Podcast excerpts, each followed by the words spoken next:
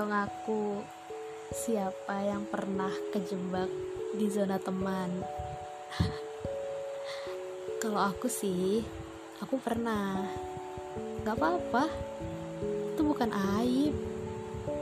Itu menandakan kita sebagai manusia yang dianugerahi perasaan dan akal menggunakannya dengan sangat amat baik. Jadi manusiawi kan? kalau ngomongin tentang friendzone kayaknya nggak bakal ada ujungnya dan nggak ada solusinya juga. Ya karena gimana ya? Namanya perasaan nggak ada yang bisa ngontrol kan?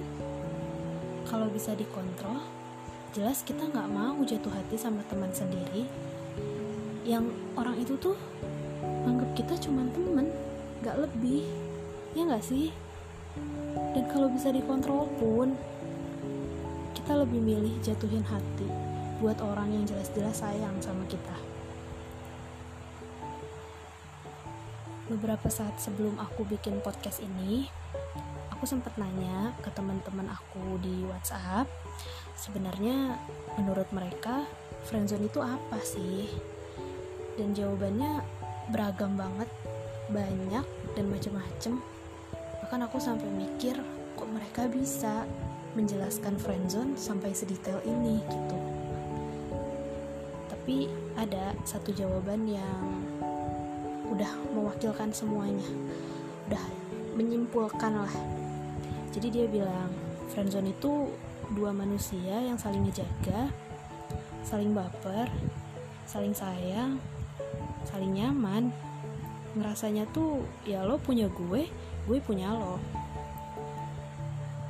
Tapi nggak berhak marah nggak berhak ngatur dan nggak berhak larang ya karena kita nggak ada ikatan kita cuma temen. Dan parahnya tuh kita bukan siapa-siapa.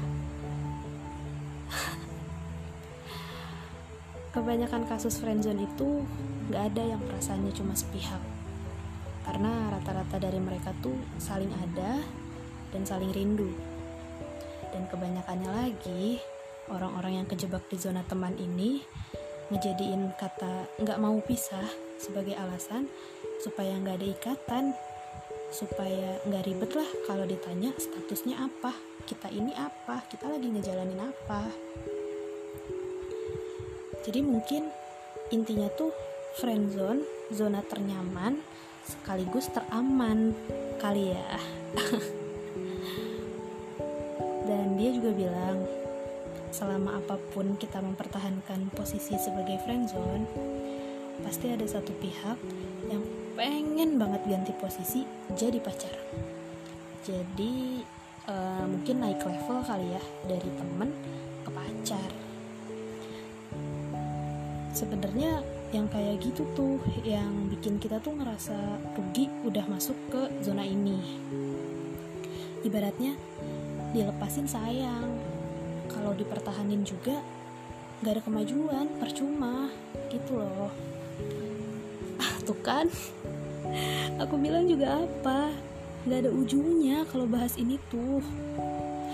Tapi sebelum aku tutup pembahasan tentang friendzone ini aku mau bilang untuk kalian yang masih kejebak di zona ini zona yang katanya teman-teman aku di WhatsApp itu zona setan. Kalian punya kendali sendiri untuk diri kalian masing-masing. Mau lanjut atau berhenti keduanya punya resiko yang sama. Dan aku yakin banget kalian udah paham sama resiko itu. Aku mau ingetin aja untuk kalian yang milih lanjut uh, semoga berhasil sih semoga bahagia dan semoga dapet lah yang namanya kepastian untuk lebih dari sekedar temen gitu. Walaupun sebenarnya kalian punya resiko juga. Uh, maaf aku harus ngomong.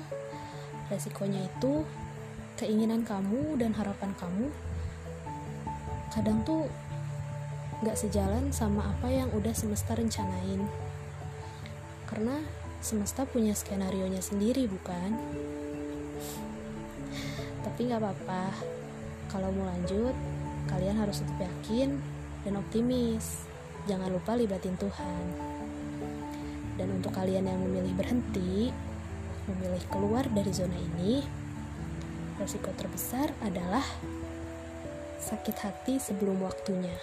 Loh, kalau ngomongnya gitu? Ya, karena setiap pilihan belum tentu itu jadi yang terbaik, bukan? Kadang kita harus menyesal dulu, baru mikir kayak, oh berarti seharusnya kemarin tuh gue nggak milih ini, ya kan? Tapi nggak apa-apa. Setidaknya kamu tidak lagi mengharapkan hal semu. Kamu hebat, udah berani buat berhenti. Untuk apa pun pilihanmu, pastikan kamu harus bahagia dan pastikan untuk tidak menyesal nantinya. Pikirin lagi ya. Gua Zani, sampai ketemu di episode selanjutnya. Jangan lupa senyum.